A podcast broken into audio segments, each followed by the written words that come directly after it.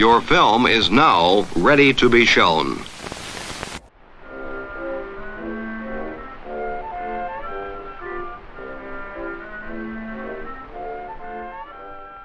Good morning. I'm Justin Hendrix, editor of Tech Policy Press, a nonprofit media and community venture intended to provoke new ideas, debate, and discussion at the intersection of technology and democracy. This week, we have two interviews. The first is with Albert Fox Cahn, the Surveillance Technology Oversight Project's founder and executive director, about a column he wrote in Wired magazine about problems with the Twitter verification process that disadvantage activists. And second, I talk with Jonathan Stray, Jonathan is a visiting scholar at the Center for Human Compatible Artificial Intelligence at the University of California at Berkeley. I talk with Jonathan about whether social media can help depolarize society. In May, Twitter relaunched its verification program and has offered more clarification about how the process works, following criticism and missteps such as verifying fake accounts. I spoke to Albert Fox Cahn about the holes in the program and how they affect journalists and activists. Here's Albert.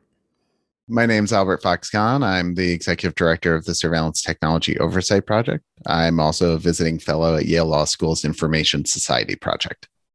And according to this column in Wired magazine that you wrote last week, you are not a reporter, but you are verified as one on Twitter. Why is that a problem, Albert?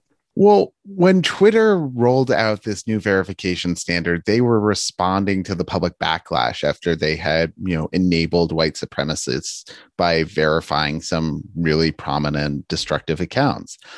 Twitter was saying it was trying to do better, to be more intentional.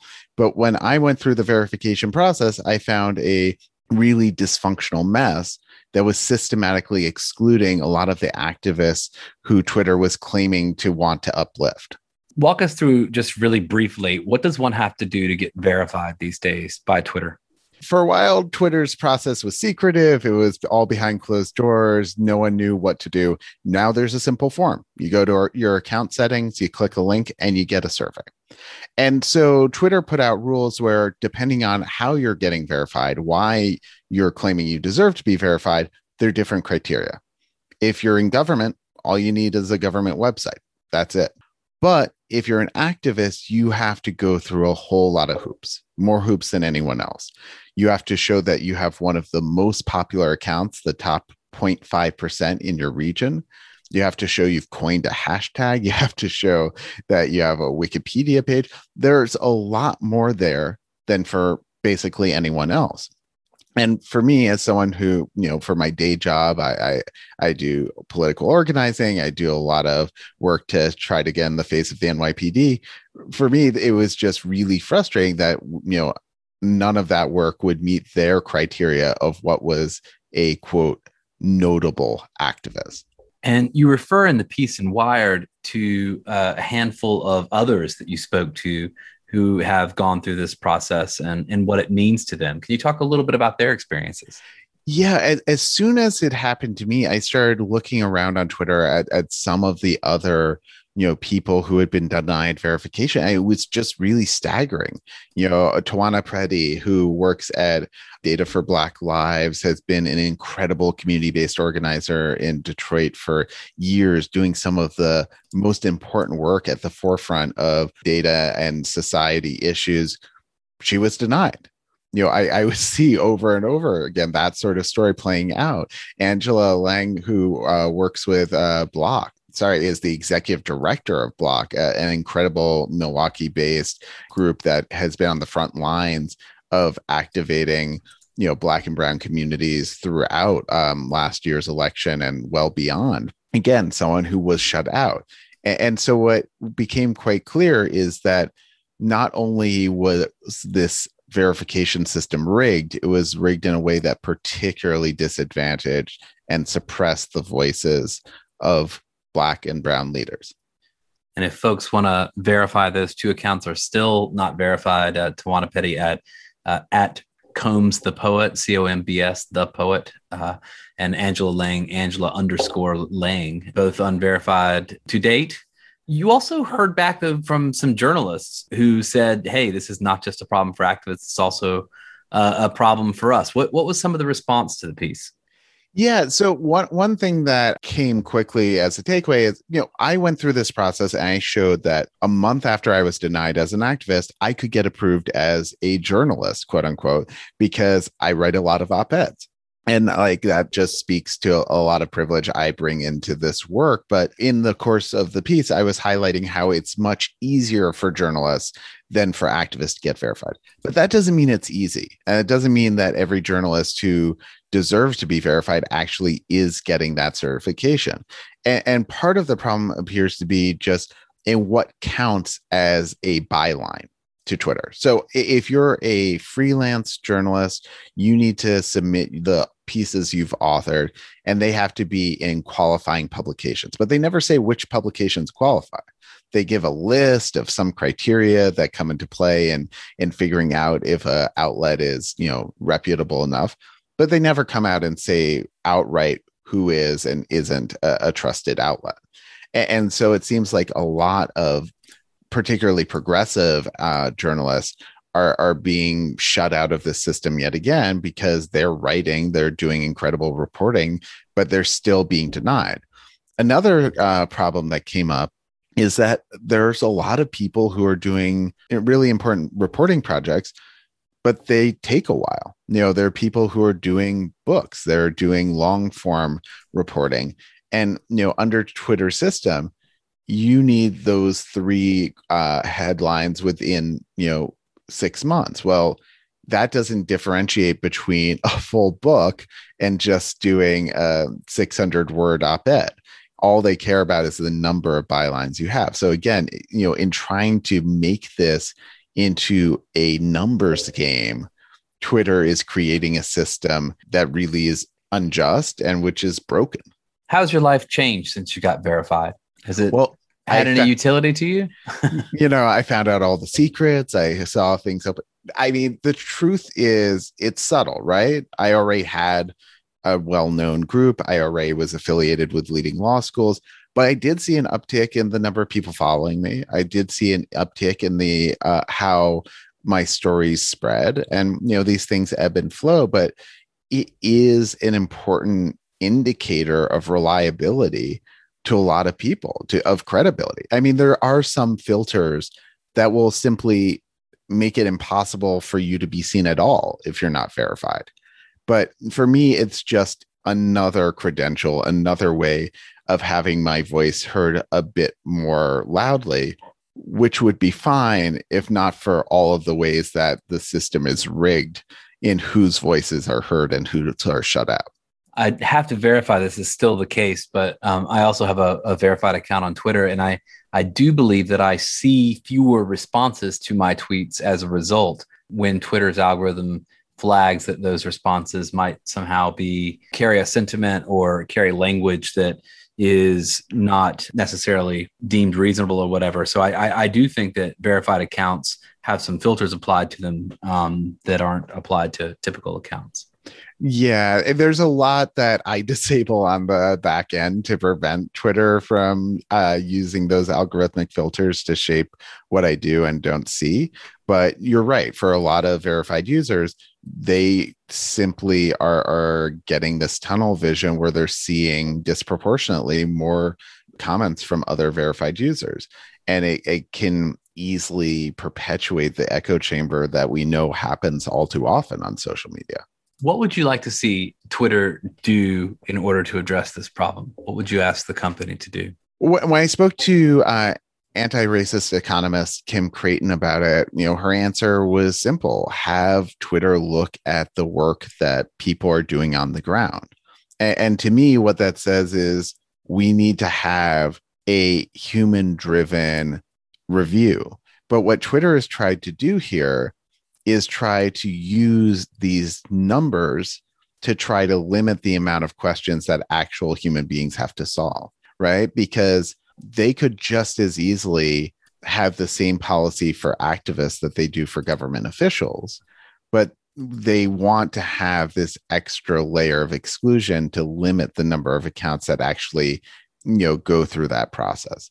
You know, this is the same process we've seen play out with Facebook and the other social media companies where they try to find ways to use algorithms to determine what speech should be heard and what should be hidden. And every time that happens, we see really problematic results. Are there safety issues here? Definitely. For a lot of activists, for a lot of journalists, there's a real risk that you know when they're unverified that an impersonator account can come in can try to reach out to people try to gain compromising information and really disrupt their ability to to do their work you know a lot of the activists i spoke to kept bringing this up. For them it was first and foremost a question of how did they protect the people in their community from from those sorts of fake accounts? Because that's not a you know hypothetical threat. That that's happened a lot particularly to black lives matter protesters and other you know grassroots organizers. Albert fox-cahn thank you very much. Thank you so much for having me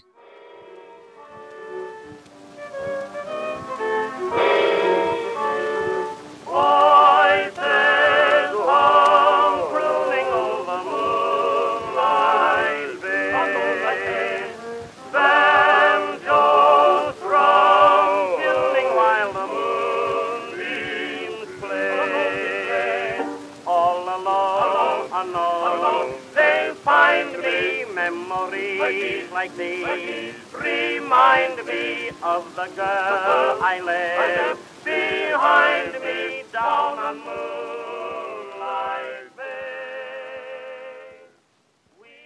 If you are enjoying this podcast, consider subscribing. Go to techpolicy.press slash podcast to find a link to subscribe via your favorite podcast service. While you're there, join our newsletter. Jonathan Stray is a visiting scholar at the Center for Human Compatible Artificial Intelligence at the University of California at Berkeley. Jonathan conducts research into the ways in which social media algorithms affect human well being.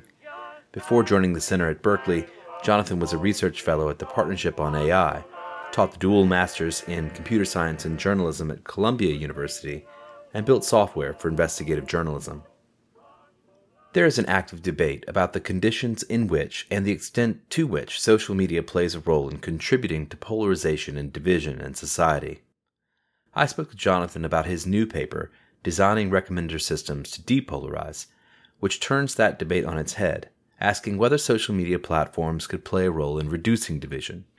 Jonathan's paper, quote, examines algorithmic depolarization interventions with the goal of conflict transformation not suppressing or eliminating conflict, but moving towards constructive conflict. Here's Jonathan. Hey, I'm Jonathan Stray, and I'm a uh, visiting scholar at the Berkeley Center for Human Compatible AI. You have published a paper, a preprint, designing recommender systems to depolarize. What, what did you set out to do with this paper? This is really the the culmination of a train of thought that I've been following for three or four years on what is this polarization thing anyway, and what do recommender systems, so social media, news aggregators, all that stuff, have to do with it, and and how should we approach this problem? What could you tell the listener about the relationship between social media and polarization? Gosh, okay, so we should start with what is polarization anyway, and we all kind of know already, right? It's the experience of living in a divided society. Uh, but you can get a little more precise in a number of ways. Um, so you could talk about polarization at the elite level, you know, so congressional voting patterns. You could talk about um, issue position collapse. So why is it that if I know how you feel about climate change, I can probably say how you feel about abortion rights, right? Those things have no sort of logical connection, and yet they sort of collapse down to one side. Um, or you can talk about it in terms of the, the sort of feeling of, of dislike and distrust of the other side. And that's really, I think, the, the thing that a lot of scholars have zeroed in on recently, which is, you know, as someone put it to me recently, very bluntly, uh, let's face it, we hate each other. So that's not healthy. And how do we move forward from there? And so I've been trying to ask, you know, as a lot of people have, what's social media's role in that? Really gone through um, everything I can find, sort of sort of looking at that connection. Folks are in particular, I think, interested in the most extreme aspects of polarization. Uh, we just saw, of course, a, a, a violent insurrection um, at the U.S. Capitol on January 6th. We're seeing across the country right now these arguments about things like critical race theory, of course, uh, masking and the vaccine. How does this paper relate to those types of problems? The main thing that I'm trying to do is uh, pull in a bunch of thinking and ideas and practice from the peace building tradition. And so these are people, this started sort of after World War II, you know, after the creation of the UN, there was a lot of sort of optimism about peace. And so it, peace became a profession and it's gone through several iterations. And there's now a, a discipline, a way of thinking and a group of people whose job it is to try to uh, help divided societies to move forward. It's interesting. You said, you know, even, even just what you just said, right? The insurrection on January 6th, a fair fraction of the country would not call it an insurrection so even right there, we kind of have a problem, right? It's really important to a lot of people to call it an insurrection. It's really important to a lot of people to not call it an insurrection. So how do we move forward? And what does uh, not just justice, but peace look like in that case? I've been really trying to sort of go back to basics and answer these questions of what do you do when there's violent conflict? A listener might reasonably ask, but but there was an insurrection. So what do we do when there's a kind of disagreement entirely on the sort of I don't know what the fact pattern is or what the fact base is in a particular circumstance, which seems to be so often the case these days. Yeah, I guess now we're we're sort of getting getting right to the heart of it. So before sort of going into the, the details, let me let me back up slightly and say that uh, I'm very influenced by a tradition called conflict transformation, uh, as distinguished from conflict resolution. So conflict resolution is we have to end this conflict conflict transformation is we have to change it in some way. And one of the key differences is that conflict transformation sees conflict as normal. It's part of how societies change. I mean, you can think of democracy itself as a conflict transformation interventions. We're going to vote instead of hitting each other with sticks. Then the question is, what's better conflict versus worse, conflict? Um, and a lot has been said about this as well. Sometimes you say constructive or destructive conflict, or healthy or unhealthy conflict. And one of the things you can say is that violence, physical violence, is destructive conflict. So we're trying to find a way to move the conflict to a space where we're not fighting about it violently, but uh, moving through it in some other way. And I think interpersonally, everybody's had this experience, the difference between a good argument and a bad argument. You know, a bad argument felt like uh, you came away worse. Everybody got hurt. Uh, you went to the ugly place. Some words got said that you can't take back. Uh, a good argument, you know, it's not about agreeing with someone. It's about understanding where you disagree and uh, having both respect for yourself and respect for the other person. So, where is that actual disagreement? Uh, and I think I think that's it can be quite hard to get into that kind of space because it's a very vulnerable space. There's this idea that you know we don't push back hard against the other side, they're going to win. But I think that's an illusion as well. There's there's no winning this conflict. The idea that one side can just remove the other side from American politics when they're so evenly matched is is ludicrous. So we need something else, and that's really what I'm trying to get at with uh, some of the ideas in this work. I suppose it's maybe the right time to to bring in the idea of of social media and algorithms and the role that you think they could play in this. And maybe I'll back up once more. Um, you know, you you look, of course, at the role of social media in potentially exacerbating mm-hmm. problems of polarization and division. You distinguish that from radicalization and extremism at some level. Mm-hmm. Is social media partly to blame for the problems we're facing today? Yeah. So this is the question everybody wants to answer, right? Um, it's definitely involved. I go through in the beginning of the paper sort of a, a whistle stop tour of the available evidence, right? Because I think it's really important that we talk about the empirical evidence for this idea of, of, the relationship between social media, polarization, radicalization, extremism, all this stuff. So the filter bubble idea has been, you know, very popular, very widely discussed, and it's very plausible, but it also seems to be false, right? There's a bunch of studies showing, you know, algorithmic news doesn't seem to be any less ideologically diverse than human selected news. People who get most of their use from social media are not more polarized than people who don't. People who use the internet more, polarization is increasing at a lower rate. Polarization in the US is increasing fastest among older people who use the internet less. So that starts to lead to questions like, well, what about the rest of the media system, right? What about cable news? You can look across countries as well. Plenty of countries with um, you know, advanced economies with lots of social media use don't have increasing polarization. So there's something else going on. The best evidence we have for what could be happening comes from two studies where they actually asked people to stop using Facebook. One was in the US, and I think it was immediately before the 2018 midterms, where they asked people to stop using it for a month. And there they saw that an index of polarization measures decreased a little bit. So this was issue position polarization, um, how far apart people were ideologically when you asked them, you know, how do you feel about gay rights? How do you feel about abortion? How do you feel about gun control? This type of thing. So, you know, that study has been used to argue that uh, social media is causing polarization. And in the American context, it's that that may be true. But there was just another study that came out that was in Bosnia and Herzegovina, uh, where they asked people to stay off Facebook again uh, during uh, Genocide Remembrance Week. And what they found there was the people who were off Facebook were more polarized. And digging a little deeper into that, what they found is that's because people's offline social networks were very uniform. So in this case, social media was actually providing uh, diversity that they didn't get in their day to day lives. So there's some relation because we can see these causal effects, but it's not unidirectional and it's not straightforward. It's not like, well, you know, if we just shut off Facebook or, you know, shut off, well, all of them really, it's Facebook, Twitter, the whole, the whole gamut, right? That we would solve our political problem. I think that's, um, that's actually a kind of, of, of very wishful thinking, right? That's the, opposite of the opposite side of technology hype. If you believe that the hype that you know technology is all powerful, it can shape societies and has all of these solutions within it, um, then you might also believe that the solution to society's problems is technical. And unfortunately, it's not.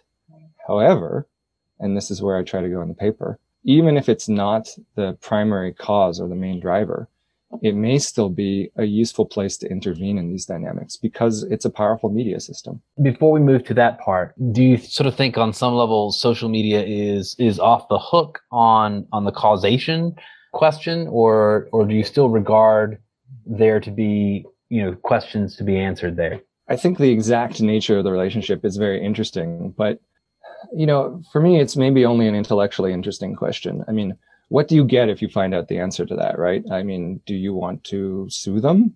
I mean, okay, you could in principle, you know, sue social media companies out of existence or regulate them out of existence, but I don't think you can erase the form, right? If all of these companies went bankrupt, we would have new ones tomorrow. You can't uninvent global social media. Let's talk about the types of ideas that you address in terms of what social media might be used for to depolarize mm-hmm. the, the conversation in the United States. So you focus in particular on algorithmic systems, uh, recommender systems, the types of technologies that are employed at scale on social media.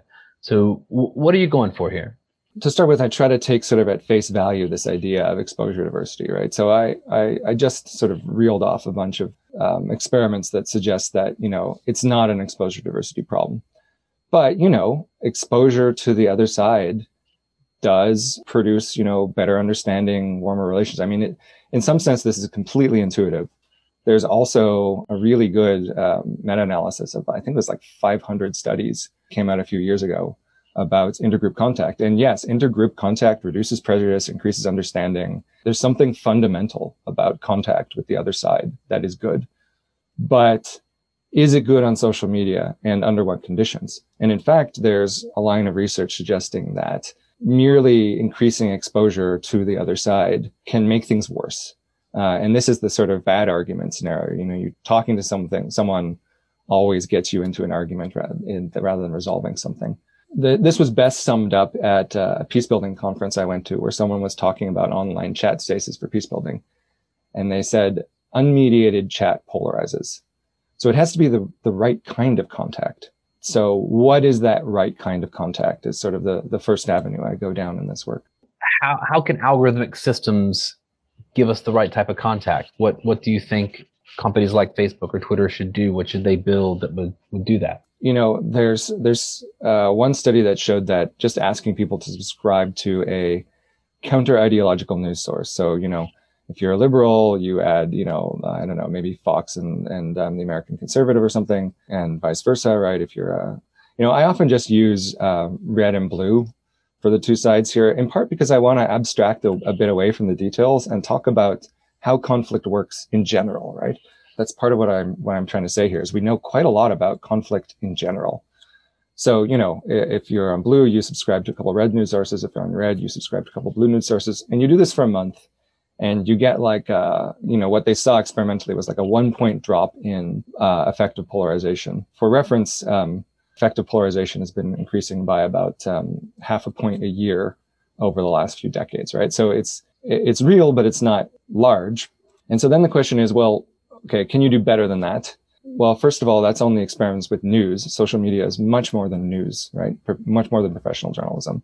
And how do you avoid these sort of backfire effects? And one of the sort of clearest pieces of, uh, of reasoning or piece, you know, lines of research seems to be that tone matters, civility matters.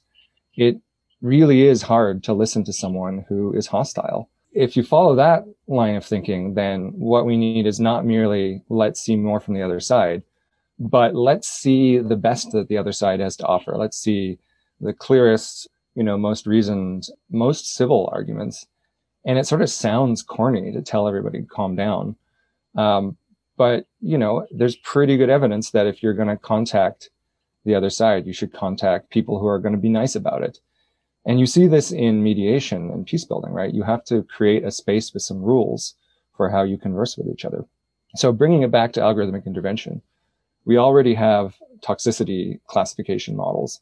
So they're used for, um, you know, bullying, hate speech, stuff like this. Uh, it wouldn't be very hard to repurpose them to say, is this a reasonable argument? Is this civil? And say, okay, we're going to show you stuff from the other side, but only stuff from the other side that is civil in some way. If you're going to follow the filter bubble hypothesis, that's the tweak on it that I think you would need to actually make it work do you feel that the systems that exist right now could make that possible? Is it is it something where the kind of I don't know computational linguistics or uh, other types of approaches to discerning the semantics of the content are advanced enough to be able to tell whether a, a, an argument or a discussion is civil? I mean, more or less, yes, right? So, I mean, you're always going to run into problems with sort of sarcasm and sort of memes and deep culture meanings, right? So I, I'm sure you've had on the show people have discussed the challenge and like, you know, how do you build an automated hate speech classifier? You know, can you even do that? And all of that is a problem, but I would say on average, yes, you can do this. And the technology is there. So in particular, there are now uh, techniques to look at not just the content of a single message, but the content of an entire conversation and the context of that conversation as well who are these people? Where are they in the social network? Um, what types of other conversations have they been involved in? And so this is already being used for misinformation, hate speech, bullying, this, this type of stuff. So I don't know of any reason in principle why you couldn't use this and say, uh, yeah, this was, this was a good argument, right? Uh, versus this was a bad argument. Probably how you would end up doing this is you would have people go in and label these conversations as productive or unproductive. And so then, you know, you can imagine trying to build a sort of raters guideline, like, you know, let's look at this comment thread and tell me if they were, they were fighting well or fighting poorly. Obviously, there's some subjectivity there. But again, I really have to appeal to our sort of personal emotional sense of what's a good fight versus a bad fight. Um, because I think we all know, because I think we've all had both experiences. So you point to three specific areas where algorithmically we could intervene on social platforms. Can you describe those? I call them uh, moderation. So that's what content is on the platform. Ranking. I mean, uh, that's kind of, it's a vaguely technical term, right? It's sort of the score that you give to each item. And then all of us see the top scored items, but it's, you can think of it as who sees what, right? It's also personalization. And then, uh, user interface or presentation you know, what are the buttons that we have? What are the verbs that we can take? So you, your listeners may be familiar with a study that replaced a like button with a respect button and got more people clicking respect on arguments that they disagreed with, but thought were solid points. Uh, so those are, uh, you know, more or less the three places that you can intervene. I mean, the challenge in sort of going down this line is these are huge products and many different types of products, right? And so you have to scope it somewhere. You could also start talking about, well, you know, maybe Netflix shouldn't carry violent movies and so forth. But for what I'm trying to talk about, that's a bit out of scope. So I'm talking about the algorithmic changes one could pursue. You also point to research that suggests that these types of algorithmic changes over time could actually influence the behavior of users. What what evidence is there for that? Well, I mean, we know they do, right? I mean, the whole idea that you could intervene in social media to change politics is premised on the idea that social media influences behavior. But more concretely, there's there's some fun work that's been done along this line. So if you take a uh, let, let's say call it a productive comment, a good comment, a civil comment, and you put that at the top of a comment thread after a news article, then the rest of the discussion is better, you know, as rated by human readers, um, but also as rated by the number of interventions that the moderators had to make. Or you put a, um, this was an experiment on one of the um, science forums on Reddit. They put uh, just a three line notice at the top saying, here are the things that are appropriate for this thread. We've got, or for this um, subreddit, we've got, you know, 1200 volunteer moderators who are going to remove things. And just adding that notice, something like halved the number of comments that moderators had to delete from their users. So we know that very simple interventions change the tone of subsequent discussion. So if I'm, I don't know, maybe a kind of rabid free speecher and critic of social media companies and their intervention in our discourse more generally, I might say Jonathan wants an algorithmic nanny state. Uh, you know, he wants to interfere in our God given right to tell each other to fuck off. And why, why in the world would we want these platforms to social engineer our conversations? Yeah, you know, it's it's funny. I'm normally on the on the sort of other side of this argument. I mean, what we have in all of these problems is a tension between different values. Um, so I'm currently involved in other work that's actually trying to list, you know, what are the values that a recommender system should have. And so you have things like, you know, liberty and agency and all of this sort of individual censored, uh, centered stuff, right? Um, I should be able to, you know, read whatever I want, post whatever I want. And um, those are important. I agree with that. And the UN Charter of Human Rights uh, guarantees a, a, right to self-expression. Interestingly, uh, UN Charter of Human Rights said, regardless of political opinion, that's an international human right. You should be able to talk no matter your opinion on politics. But, you know, we also have other values. So um, we've got more societal level values. You know, for example, we want our democracy to work, and that means a bunch of things. That means accurate information and it means constructive discourse. So my response to people who sort of make this kind of you know nanny state or censorship argument is not that they're wrong, but that it's always a balance between different goals. And I have the same response to um, you know people largely in the present moment, sort of um, on on the blue side, who are calling for much tighter controls and much more censorship, um, which is to say, you know, the things they're pointing at are real and they're not wrong, but that's not the only value. So we have to find some way of balancing all of the different things that we care about. So there's another argument out there that says that the concern about polarization uh, may be misplaced, particularly at this moment in America, that we've got severe democratic erosion. We just saw, for instance, a white supremacist insurrection um, at the Capitol, that people, particularly people of color, are being disadvantaged in, in this set of circumstances. And this isn't really a, a left right or a, a, a blue red scenario. How, do, how does your thinking fit with that critique or challenge it? It's a yes and. So, I mean, I think all of that is basically true.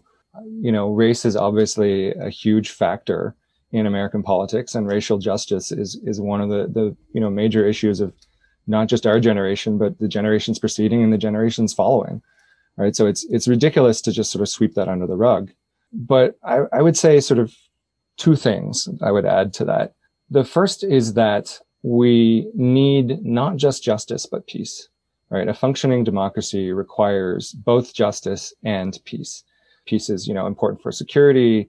It's, imp- uh, you know, it's important for people to be able to express themselves. I mean, people are scared. People all across the political spectrum are scared to say what they think because, because politics has crept into every corner of society uh, you know, and there's imminent violence and we're destroying families and we're destroying social capital and we're destroying the ability of our government to function. That's dysfunctional. That's bad. What we want is a just peace. And this is a concept that originally came from studies of how wars should end. You know, it's not enough for people to stop shooting each other. You have to address the underlying injustices or you're going to have a war again. So, uh, and this is why I like conflict transformation as as a as a practice because it integrates theories of peace and justice. So that's the the first thing. The other thing I would say is that is an excellent capsule summary of what one side in the argument would say. And like that's that's the blue side of the, of the narrative right? What's the red side? And it's not that these narratives are going to be equivalent or you know that the complaints of the red side are going to trump the requirements of racial justice or anything like that uh, it's just that something a bit less than half of the people in this country uh, have a different set of concerns uh, you know, without passing judgment on whether those concerns are valid or invalid, it, we're not going to get very far without being able to talk about what their concerns are in some way. And if you're having trouble articulating what those concerns are or, or what might be legitimate about them, um, again, setting aside the question of symmetry, just, you know, are there legitimate grievances on the right? Then I would say that's a sign that you aren't talking to people on the right and you're disconnected from them. And that disconnection is going to make the progression towards uh, not only peace, but also justice much harder. You know, as I was reading the paper, one of the things that I kept asking myself is, are these recommendations to the current platforms or are these recommendations to the platforms we wish we had? I don't know how you'd answer that. Do you, do you see Facebook and Twitter and TikTok implementing these ideas? And do you believe they will? Or do you imagine that we have to have a new set of platforms that, that take these things into consideration? I think the current platforms might implement something like this. I know that there are polarization research groups at a number of these organizations, so I know that they're thinking about it. One of the challenges here is that it's politically complicated for them to do anything.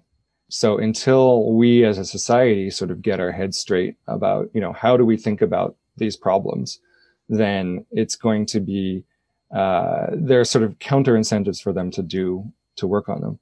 Now, I'm not saying they have no responsibility or they should be let off the hook or they shouldn't do anything. But one of the best ways to move that forward is to uh, come to some sort of external consensus on what the right things to do is because as many people have pointed out, you know, a small number of tech executives and engineers should not be making those choices. So, so we need to get clear. I think this, the, the solutions that have been offered so far are a little thin. There are things like you should just ban all discussion uh, that's past a particular point on the right on the political spectrum. And basically, it's the idea there is, you know, just don't let these people talk. Honestly, I don't think that's going to work. And not only do I not think that's going to work in improving the conflict, I am not sure that it's morally right to do either. You know, this week the book by Cecilia Kang and Sheera Frenkel was published um, An Ugly Truth. I don't know if you've had a chance to look at it yet or any of the reviews, um, but there was actually some mention of choices that Mark Zuckerberg took, for instance, around measures of uh, conflict, discord on the site, mm-hmm. and whether to tune those up or down after incendiary moments like the at the trial of, of Derek Chauvin, uh, the aftermath of George Floyd, or the 2020 election. Uh, and there's this sort of anecdote about him essentially deciding not to turn it down past a certain point where it harmed engagement metrics on the platform. But when you look at the kind of reality of what goes on with the platforms today and what gets reported about how they deal with these issues. How does that kind of comport to the thinking that, that went into this piece? First of all, we're about five years past the point where any platform uses just engagement. All of them use dozens, if not hundreds, of other signals, um, including some that are more socially oriented. And I've, um, I've, there's, I did a previous paper sort of trying to catalog that. There's still the question of to what degree, right? So do you really see platforms trading off a meaningful uh, engagement for other things? It, ha- it has happened. Uh, there's a Facebook earnings report where Zuckerberg reports that there was a 5% drop in time on site for their video product as a result of their um, meaningful social interactions metric. So it does happen to at least some degree. It's hard to know from the outside whether that's a meaningful amount or not, or sort of how often these types of trade-offs for social good are being made. You know, everybody does this, but it's true, right? We do need more transparency around that. And I've got some other work where we talk about, uh, you know, what type of transparency would be meaningful for these platforms. And, and one of the ones I'm most interested in is sort of like, uh, we've been sort of calling it the court proceedings, right? When a company makes changes to their ranking, what were they trying to do? What was the data in front of them? What were the motivations for their decision? Right. And so to, to lay that out uh, as public information, not just for transparency's sake, but because, and sort of this is going to your point about, you know, turning up and down sort of the, the scope of polarization or extremism around, uh, you know, tuning those filters in response to various current events, right? The, the challenge there is nothing is free. So, for example, suppose you care about information quality. Well, uh, you know, one day, one way to get higher quality information is just narrow the filter so that only a very small number of very carefully vetted, you know, very established organizations uh, make it through the filter, right? So, what if Facebook only showed news from the top 10 journalism organizations? Well, there's a whole bunch of drawbacks to that. One is that, you know, most of those are going to be blue tribe media and so all of the, the red tribe users are going to be upset about not being able to see their news source included, you know, for better or worse, right? Just because someone's upset doesn't mean they're right, but, but it's real when people get upset. The other problem is that also sort of destroys the, the promise of the internet of allowing small voices to be amplified up into prominence, right? If you uh, eliminate all of the fringe outlets, you get rid of everything, the good and the bad. And the same thing applies to, you know, hate speech filters where, you know, you start getting false positives that start interfering with, with speech you might want, everything, right? So nothing is free. And while we don't have enough information to comment on whether specific choices were right or wrong, I also think it's very easy to sort of armchair it and say, well, you should have turned this knob up at this time without knowing either what the knob actually did or what it cost to do that. Uh, so we talked about trying to sort of uprank, um, you know, comments that are not only diverse but also civil. But I actually have my doubts that that's going to work, and I actually have my doubts that almost anything which has been proposed so far, any specific thing will work. And the reason I say that is because none of it's ever been tried at scale, at least as far as we know. Social media is big, right? I think it's very hard for many people to get their heads around just how big and how diverse, right? Because remember, you're not just doing this in the American context, you're doing this in Azerbaijan, right? And, you know, the dynamics of where trusted information comes from, who you should listen to, you know, what that conflict looks like are very different in Azerbaijan than they are in the US. So it's going to be hard to find a one size fits all solution. However, I think the place to start is to measure polarization outcomes we're sort of flying blind here. If we care about polarization outcomes, then we should be looking at them. And the managers making product decisions should be looking at them. And I think where this ultimately goes is we may ultimately be talking about building models that predict the polarizing or depolarizing effect of showing particular items of content or uh, particular categories of content on specific people or in specific contexts and then optimizing for those, right? So, you know, people are starting to talk about using well-being measures for reinforcement learning. Well, what about polarization measures as well? And that's kind of a scary thought, right? We're going to build these machines that try to learn about us, um, not just as groups, but individually in some cases, and show us things to move us in a particular direction. And it's scary to think about entrusting that to machines. On the other hand, there's nothing illegitimate per se about trying to influence people, right? I mean, that's what education is. That's what public health is. So it's a question of which types of interventions are legitimate. And also, we might be forced to include polarization measures in the algorithms to prevent them from creating conflict as a side effect or exploiting conflict. And uh, this leads to the idea in the conflict literature of a conflict entrepreneur. A conflict entrepreneur is, I mean, it sounds bad, right? But it's actually a, it's used as a value-free word, meaning someone who exploits content conflict for gain. So that could be an activist who supports a cause you really care about. It could be a politician you don't support who's stoking sort of us versus them.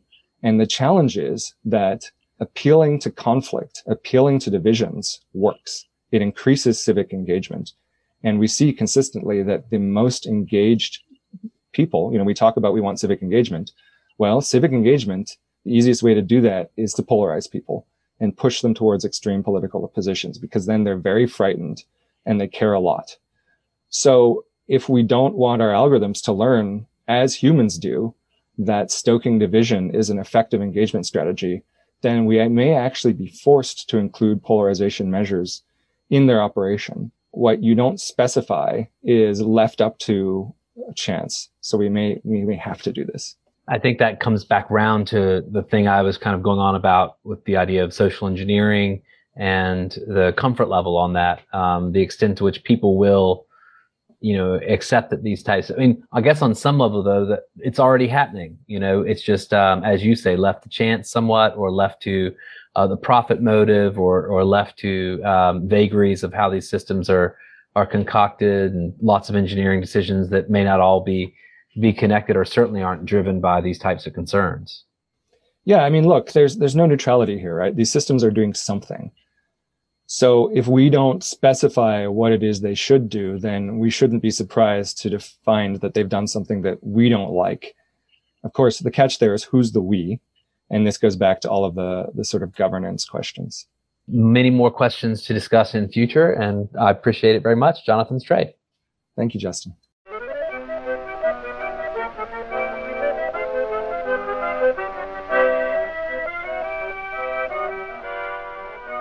That's it for this week's show. I hope you'll send us your feedback. You can write to me at justin at techpolicy.press or find us on Twitter at techpolicypress. Thanks to my co founder, Brian Jones, our Tech Kids Unlimited intern, Nolan Duarte. Thanks to our guests, and of course, thank you for listening. Tech Policy Press.